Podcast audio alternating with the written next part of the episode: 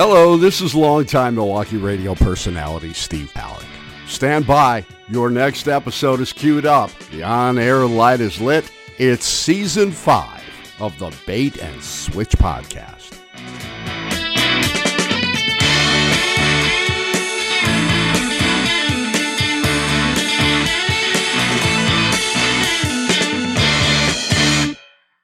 And we're back.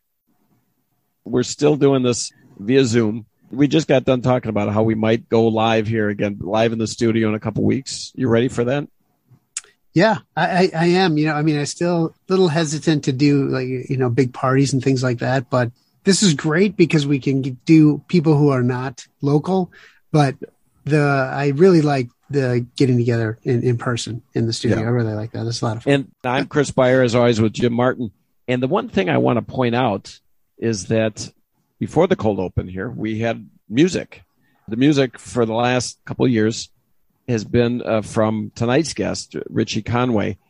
We assigned him a little bit of work. We we said, "Hey, we got this. What do you call? What type of music did you call it?" It was uh, royalty free. Yep. We just picked a random one. We we narrowed it down to three or four, and then picked one, and that became our theme song. And I said to Richie, who's uh, my cousin's son here, second cousin, I guess we agreed on that. You know, I wondered if he could do a version of that. Uh, he said, "Yeah, he'll do it." So that's mm-hmm. what you hear with the lead off uh, Richie is also the outro music. That is a song that I love. It's one of my favorite songs of the last couple of years by any artist. It's called The Daily Grind. We chopped it up and used it as part of our outro music. It's a, a really great end to the podcast. Yeah. Yep. Yeah. yeah no, I, I agree. So with that, I'd like to welcome tonight's guest, Richie Conway. Welcome, Richie. That's me. Hello. There he is. Welcome, Richie. Good to see you again. I'm, I'm on the team. He's a, a working musician in Madison would you call it a working musician? You probably got day gigs, but are are you a musician first and foremost? Um, you know that changes over time. At the moment, I think I am a working musician. Uh, it's kind of taken the center stage. And there's different aspects to it. You've got the family band. You guys are kind of like the Osmonds almost, where you got a family band, and then you've got your your solo stuff.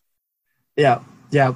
There's a little split. Actually, there used to be three. You know, uh, we had a, had a had a band in Madison uh, unrelated to my family. So I was quite the juggler for a time. But right now it's just down to the family and, and this stuff that I'm doing on my own. The the family band, what's it called? The Conways or what? What's it called? Uh, we've gone through a couple names. I think we kind of go by the Conway Family Band. Now, when you guys uh, play out in the Madison area, kind of uh, the Rock County area, right? Yeah, yeah, yeah, yeah. Are people showing up at at bars and whatnot for for live music now? Is there is there still kind of a COVID hangover going on or not? Um, honestly, not not so much. Uh, we've had some pretty uh, bare bars, and and also we've had some pretty full ones where it doesn't seem any different than you know before COVID. So it's kind of a mixed bag. So I'm in Edgerton, which is near Madison, and there's a small little cafe called the Depot, and we've been kind of regulars there for a while now. It's this tiny remodeled train station that's now a cafe and bar. And we just set up in the corner. Uh, we were there last Saturday and it's small, so it makes it feel full when there's five, ten people in there. So honestly, that's ideal, I think. Yeah. Five people, ten people. five, ten people. Five, ten people, yeah, yeah. It's got to be nice to get out and, and play again. Oh, yeah, it's great. It's great. Is there a different mood about the crowds here post pandemic are they livelier? Are they less lively? Are they more reserved? Are they more um, rambunctious? I really couldn't say. If there was something notable, I, I didn't pick up on it. We've seen in pretty much all different kinds of crowds. It's a whole mixed bag. Sometimes it's real rowdy and everyone's singing in unison and waving their beers, throwing one dollar bills. Sometimes it's just people in their little clusters, uh, just poke, they just you know turn around every now and then. So people aren't just walking around with their heads down, maybe with a hood over their head, moping no, around. No, no, no, no, no. Definitely not that. that that's Definitely not what it's that. like out there. Out I there would notice. no, I would notice that. Uh, yeah. It seems pretty, pretty casual. Now, last time you were on the show about two years ago or so, you had a an album out called Sea of Hooks, right? Mm-hmm. And uh, you can find a lot of that stuff on online on YouTube. And uh, where else can you find that? So I put it out on uh, on Spotify and Bandcamp are the two most reliable places to go.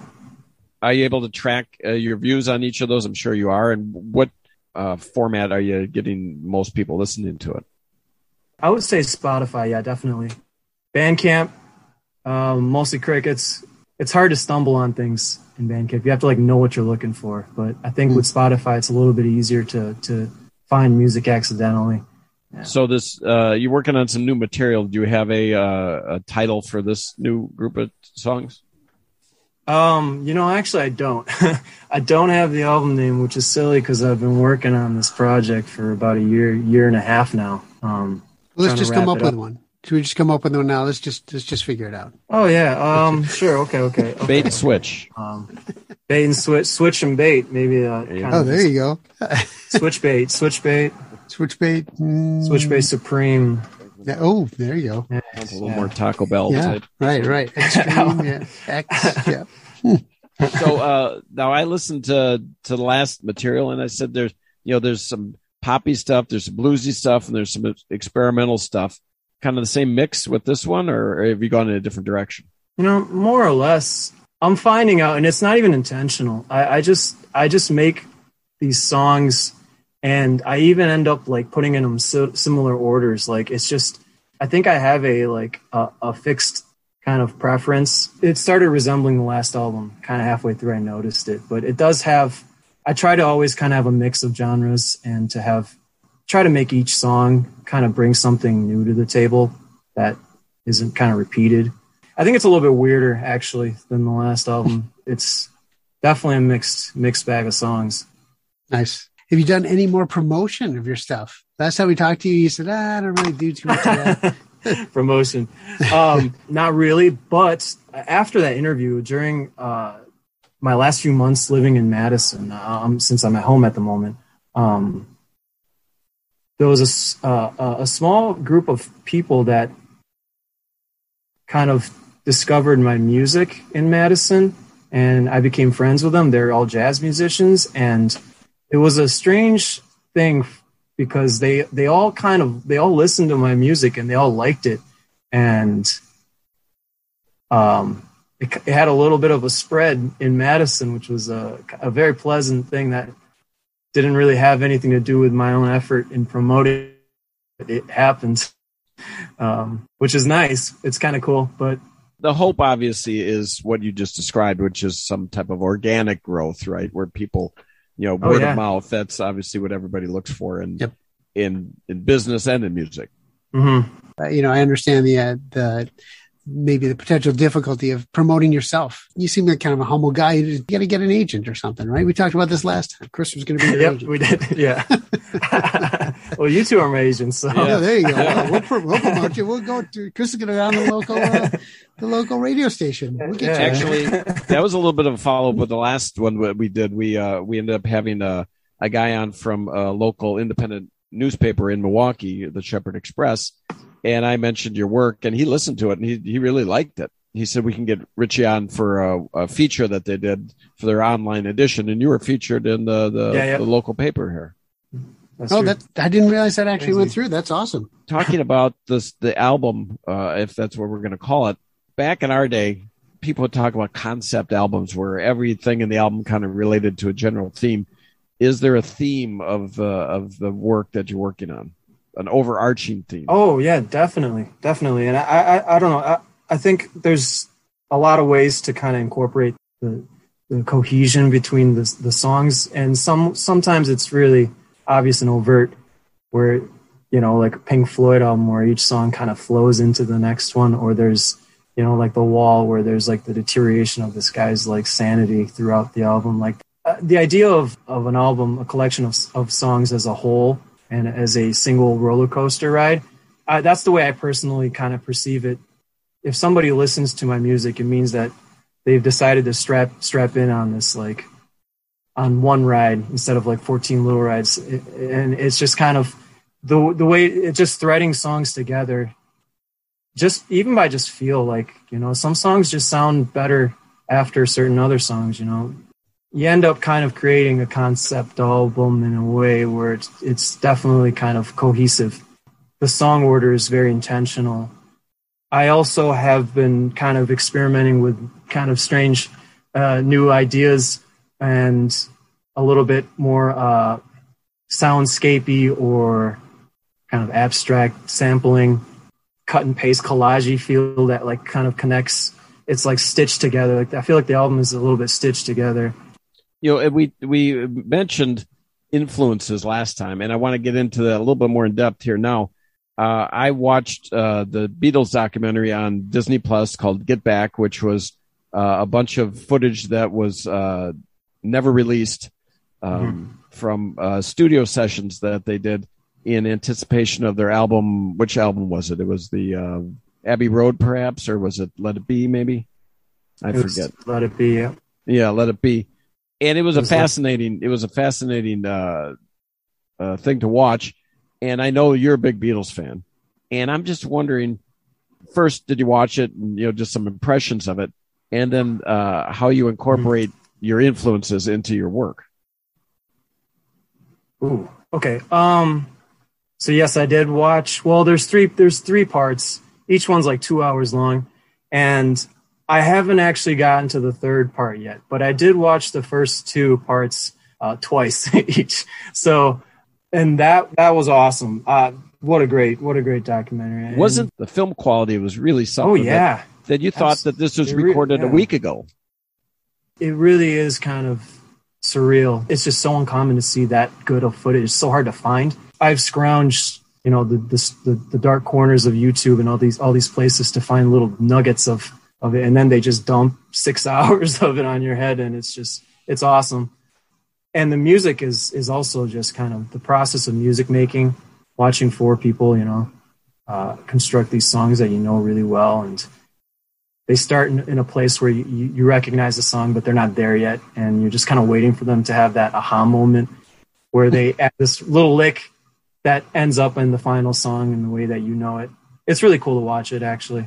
Do you have people that you bounce ideas off of for your music, or is it uh, is it really just kind of you just by yourself? Uh, yeah, definitely just me by myself. yeah, yeah. Did have um, you ever thought about like, yeah, maybe I'll? I mean, not not that you have to like collaborate, yeah. but you know, just to throw it like, hey, I was thinking about this. What do you think about that? Do you have people that you can go to? You know, musician friends. I do. Mm-hmm. Sometimes I, I, will. um I'll toss some songs at some friends and just to mostly uh, for the most part it's it's to get an idea on the mix hmm. is is the are the drums too loud? Is this too loud? Like that kind of stuff.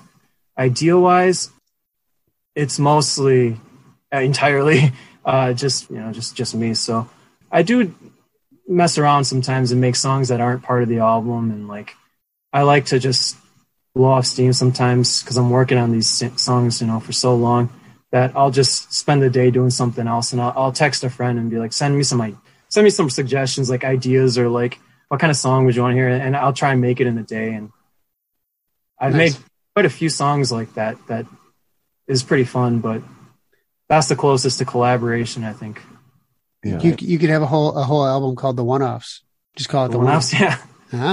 The one I was thinking like, yeah, no, that, that's pretty good. I, I, I, was in the same vein. I was thinking like, you know, like songs for friends or something. You know, make there you go. Yeah, or like songs about people's pets. I don't know. Yeah. uh, now, uh, talking about the um uh the documentary, I watched all three parts, and um, hmm. you know, just a couple general ideas. Let's you know talk about each of the Beatles in the documentary. The first thing, uh, Paul. Paul seemed to be the nucleus of the band. Uh, he seemed to be the the driving force in the band, and some people might think he was a little overbearing. So, do you think Paul was correct in being moving things forward, or was he a little too pushy?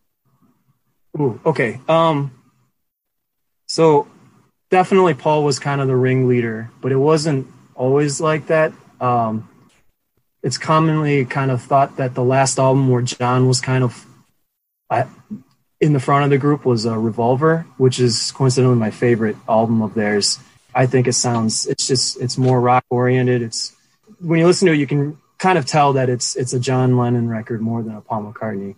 And each subsequent album from then kind of has a Paul dominance in the sound and actually how, it was recorded. I think um, by by the point of Let It Be, like it's clear that Paul is kind of running the show there. It's sounds it seems like it's his ideas that take precedence. In fairness, John, and again, you're probably more of a Beatles historian than I am.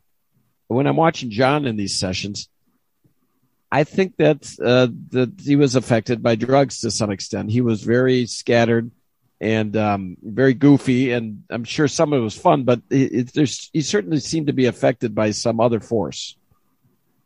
He looked pretty zonked for a lot of it. Although when he does open his mouth, usually something very witty comes out, uh, which is reassuring. He's not just like brain dead.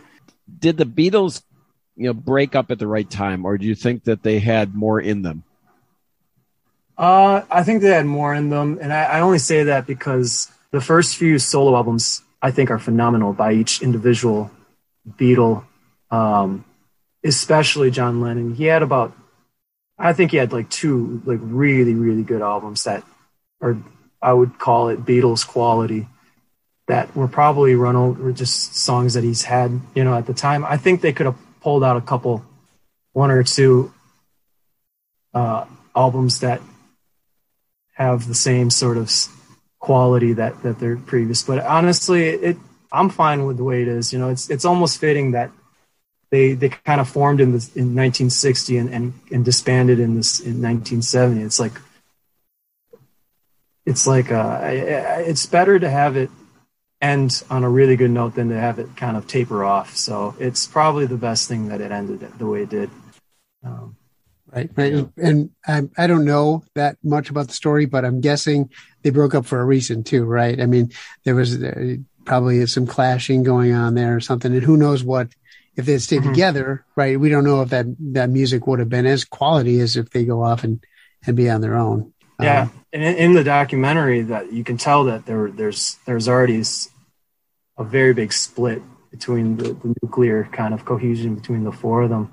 So, mm-hmm the part the part that blows my mind is that they recorded their last album Abbey Road, which you know one of the greatest ones.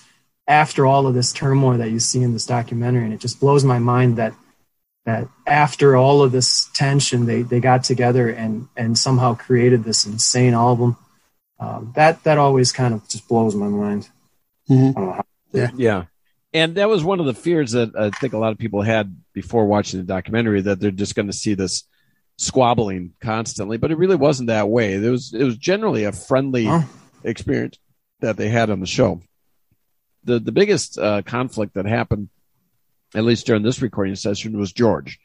Uh, George was feeling underappreciated, underrepresented in his songs, and uh, the the clash between him and Paul was was probably the biggest clash point in in the documentary. I would agree with that. Yeah. I kind of thought when I was watching it, he def I, I kind of knew what Paul was coming from because uh, the first part of the part one of the documentary when you see George, uh, he has this like wah wah pedal that he just put over every single song. Um, he, he, ditched it eventually, but uh, the whole time, like God, every single song has wah wah pedal on it, and it's just it's a little bit much. I don't know. By the end of it, I mean, listening to the song to, to the album that you know, uh, came from that whole that whole fiasco. They, they made a pretty good album with a lot of great melodic contributions from George Harrison. So in the end, it kind of all worked together, I'd say. Getting back to Jim's question and the Beatles specifically here, do you crave collaboration or are you more happy with independence? Um, I don't really know. I, I think I have trust issues when it comes to, you know, I, I've had it, you know, for, I've been doing this for a long time and I, on one hand, I definitely enjoy the, the pleasure of not having to negotiate or compromise any idea. Cause I, I, have also been in groups, you know, I have the band in, in Madison and though I wrote the, the songs, um, there's, there was still collaborative kind of constructive uh, changes that we'd make to them. And so I know what it's like to have to kind of work out a middle ground between, you know, com- different ideas. And it does, on one hand, it, it can lead to, to really cool stuff that you may otherwise not have thought of yourself. But it can also be very stressful and tedious and feeling like uh, sometimes you have to compromise the quality of the song to, to keep cohesion, and, and, and, it gets a little bit more complicated. You know, I, I, I really wish I could have a person, another person to do this with. I think I daydream about that often. to get there. I, I don't know how to find to find. You know, it's just uh, I the ideal setup would be definitely more than just me, because I, I, have a lot of deficiencies as well. Um, uh, there's a lot of stuff that I'm not good at that I'd rather have somebody else take the lead on. And who knows, maybe that will you know down the line. But yeah. Um, so a friend of ours is um, is a musician, and he often tells me I won't use his name because, but he often tells me stories about like, I was in a band with that guy and I wrote all the songs. He's taking credit for all that stuff. And now, know, I was in a band with that guy back then. he took it.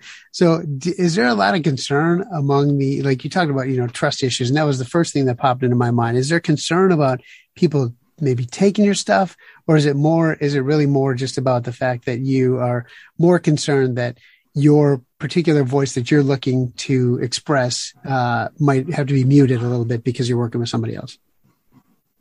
That's funny. Uh, I think what uh, I guess when I said when I brought up trust, I, I brought up in the context of um, more so trusting kind of the musicality of the other person to, to to be cohesive with my musicality and to have the sum of our parts is greater than our individual uh, gotcha. contributions and I, that does take trust. So you have to trust a person um, because it's hard to be 100% unless you trust the other person. And, and so that's that's kind of what I meant. I, I personally I don't really care about proprietary like like ownership of ideas and stuff. That never really I don't I don't care about so much. But it's more so like you know to to to work with somebody else I would I would hope that that the music that comes from that would be better or greater than than the music I could you know muster up myself. So sure, yeah. makes sense. Yeah.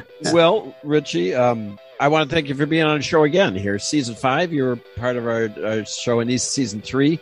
As we fade out here, we're going to fade into one of Richie's songs, which has not been picked yet. Nope. He's gonna he's gonna send a couple for for my approval. Uh, you got to trust my instincts trust my musicality. When I when I pick a song, uh, it's picked. I don't collaborate on this. And also, if you only listen to this interview and you're curious about another one of these songs, listen to the interview just prior to this because we'll tease this interview with another one of his songs. So, Richie, thanks again for coming on the show. Well, thank you so much. Join us next time on the Bait and Switch podcast when we talk with friend of the show and previous guest, Michael Kay.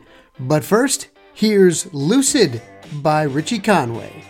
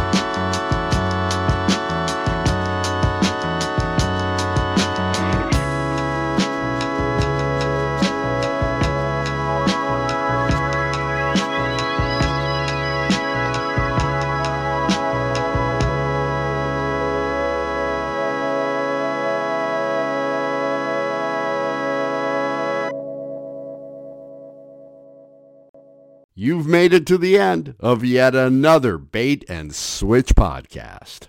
Spread the word.